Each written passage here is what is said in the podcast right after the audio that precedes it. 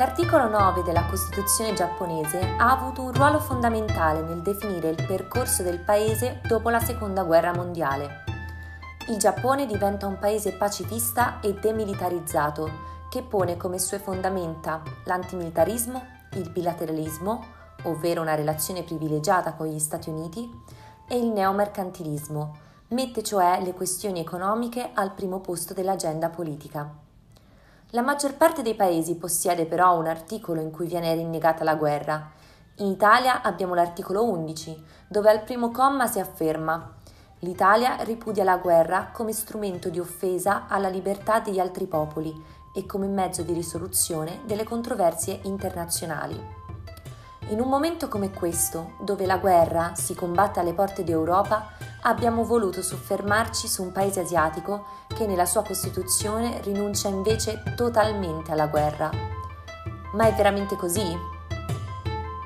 Ciao, siamo Matilde e Simona e questo è Un po' d'Asia, il podcast di Opinio Iuris sull'area asiatica.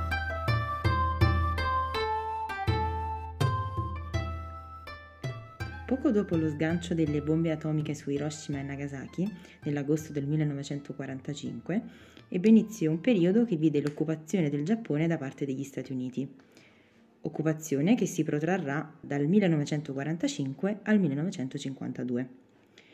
Inizialmente l'obiettivo essenziale degli americani era quello che ormai conosciamo tutti piuttosto bene, esportare pace e democrazia. In Giappone ciò si tradusse nell'attuazione di alcune riforme politiche, economiche, ma anche e soprattutto sociali, che miravano ad introdurre e coltivare un modello basato su principi pacifisti e democratici. Nello specifico facciamo riferimento, ad esempio, allo smantellamento degli zaibatsu, le congregazioni di imprese, raccolte di solito intorno ad alcune holding, che avevano finanziato la guerra fino a quel momento, come per esempio la Mitsubishi. La più radicale delle riforme, però, fu quella che riguardava il testo costituzionale, poiché la Costituzione Meiji aveva non poco contribuito a legittimare il periodo militarista giapponese, per cui gli americani decisero di redigere ex abrupto una nuova Costituzione. Ma da che punto era necessario partire? Si decise di prendere a modello la Carta Costituzionale americana, facendo particolare attenzione a quella che era stata la più efficace macchina di propaganda del militarismo giapponese, ovvero la discendenza e dunque la natura divina dell'imperatore.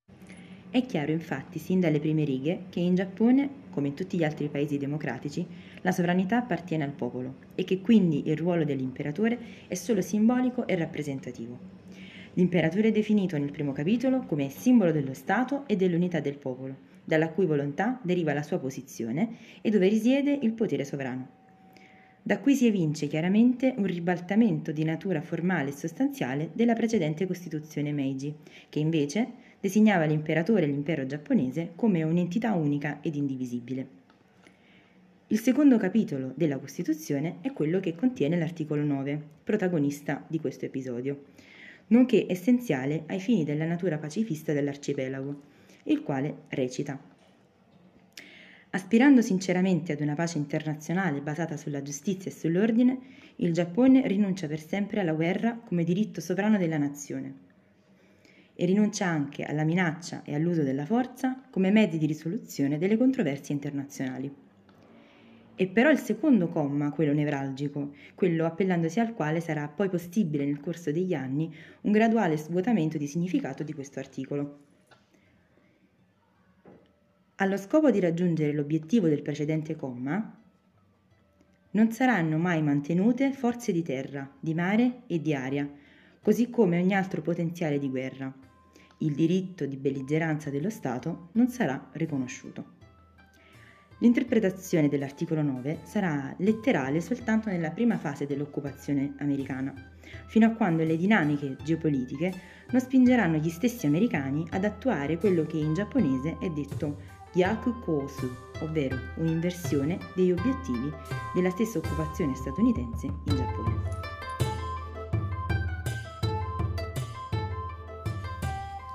La guerra di Corea e prima ancora l'ascesa di Mao convinsero gli Stati Uniti a considerare il Giappone non più come un nemico, ma come un potenziale alleato nella lotta al comunismo.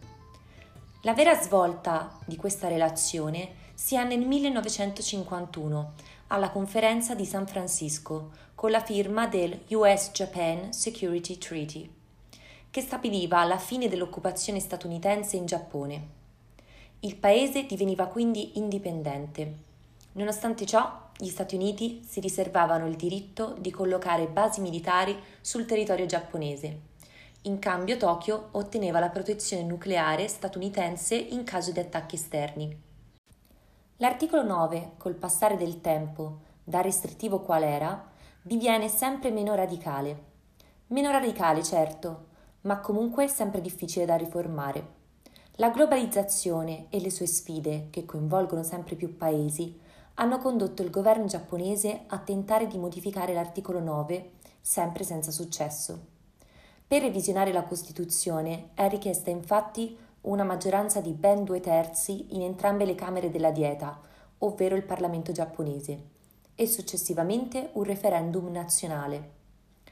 L'uso quindi della cosiddetta salami slicing tactic è risultato necessario ai governi giapponesi.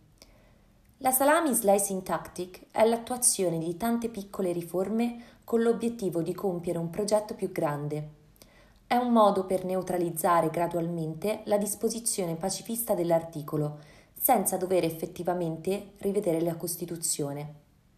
Questa tecnica ha permesso di attuare una serie di misure che hanno aggirato l'ostacolo della clausola di non belligeranza. Ma sono proprio gli Stati Uniti che durante la guerra del Golfo criticarono il Giappone per la sua cosiddetta diplomazia del libretto degli assegni, sostenendo la necessità di un maggiore coinvolgimento del paese nipponico nel nuovo ambiente internazionale post-guerra fredda. Nel 1992 quindi il Parlamento giapponese approvò la legge sulla cooperazione per le operazioni sul mantenimento della pace delle Nazioni Unite, consentendo alle forze speciali di difesa di partecipare alle operazioni umanitarie. Il turning point per eccellenza del nostro secolo e anche della storia che stiamo raccontando è senza dubbio l'attacco alle Torri Gemelle e la guerra al terrorismo perseguita da Bush successivamente. Le pressioni degli Stati Uniti verso gli alleati non lasciarono scampo, o siete con noi o contro di noi. Fu approvata quindi in Giappone nel 2001 una legge sull'antiterrorismo, consentendo l'invio delle forze speciali di difesa in Afghanistan a supporto di Stati Uniti e alleati. L'ascesa di Trump nel 2017 segnerà un ulteriore momento spartiacque. L'allora primo ministro giapponese Abe Shinzo studiò a fondo il presidente americano, tentando in questo modo di stringere e mantenere salde le relazioni diplomatiche di reciproco supporto che storicamente caratterizzano i due paesi. Trump, dal canto suo, in occasione di diversi incontri diplomatici con la congregazione giapponese, apparve pressoché impreparato sulla natura eh, pacifista mh, dell'arcipelago giapponese. In occasione infatti della prima visita di Stato in Giappone, sostenne che il paese avrebbe dovuto comprare più armamenti dagli Stati Uniti se avesse voluto difendersi in maniera adeguata dai missili nordcoreani, che in quel periodo fra l'altro erano un problema piuttosto ricorrente. Ciò dunque rese noto ai media americani, ma soprattutto a quelli giapponesi e allo stesso Shinzo Abe, che il presidente Trump non era affidabile e che il Giappone avrebbe dovuto gestire la minaccia nordcoreana e anche le relazioni diplomatiche delicatissime con la Corea del Sud in maniera autonoma. Ciò si tradusse ovviamente in un aumento delle spese militari eh, per la difesa del paese. A livello internazionale però alcuni paesi non reagiscono con favore a misure che rischiano di rendere fittizio l'articolo 9. Preoccupate sono senza dubbio le nazioni asiatiche che in passato, durante il militarismo giapponese, hanno subito l'occupazione nipponica. Un ricordo cruento che ritorna costantemente nelle relazioni tra questi stati. Fortemente contrari a una nuova militarizzazione del Giappone sono principalmente Cina e Corea del Sud. Per questi due paesi l'articolo ha quasi un significato di pentimento della popolazione giapponese. Spesso infatti le dichiarazioni di scuse del governo di Tokyo hanno lasciato molto a desiderare, risultando inappropriate e riaccendendo ostilità mai veramente cessate. Le diverse interpretazioni dell'articolo 9, in particolare del secondo comma, non hanno in ogni caso smosso la mentalità pacifista, ormai radicata, della popolazione giapponese, che infatti in diverse occasioni ha reagito con proteste e manifestazioni a eh, provvedimenti che li riportassero, anche solo attraverso i loro nonni ed antenati, ad un periodo in cui era legittima la violenza e l'occupazione brutale dei paesi vicini. La domanda dunque sorge spontanea. È davvero democratico un paese che persegue gli obiettivi economici e politici a livello internazionale, dando però poca o comunque nessuna voce alla volontà popolare? A voi le considerazioni. Per oggi è tutto, se vi va fateci sapere la vostra opinione. Nel frattempo questo era un podcasia ed io e Matilde vi diamo appuntamento al prossimo episodio.